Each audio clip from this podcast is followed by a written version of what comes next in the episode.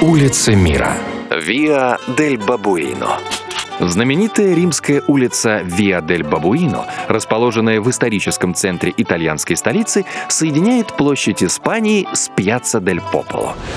Появилась она еще в XIV веке, но тогда носила более красочное имя – улица Неапольского сада.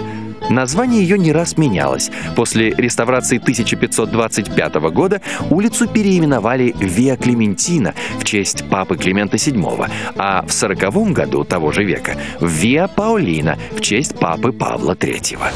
Свое теперешнее название Виадель Бабуина получила в конце XVI века и обязана им фонтану со статуей Селена, установленному на ней.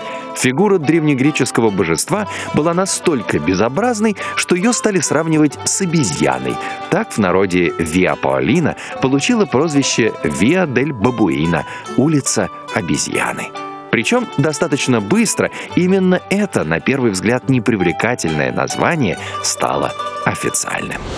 Фонтан Иль Бабуино стал одной из римских говорящих статуй, используемых жителями итальянской столицы для анонимного выражения мнения народа о политической ситуации в Риме.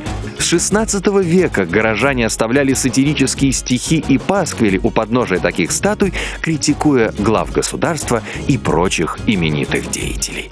Правда, в наши дни традиция оставлять за фонтаном записки несколько модифицировалась. Теперь желающие высказать свое недовольство рисуют на стене граффити, чем усугубляют и так не слишком привлекательный вид статуи Селена. Улица мира на радио Монте-Карло.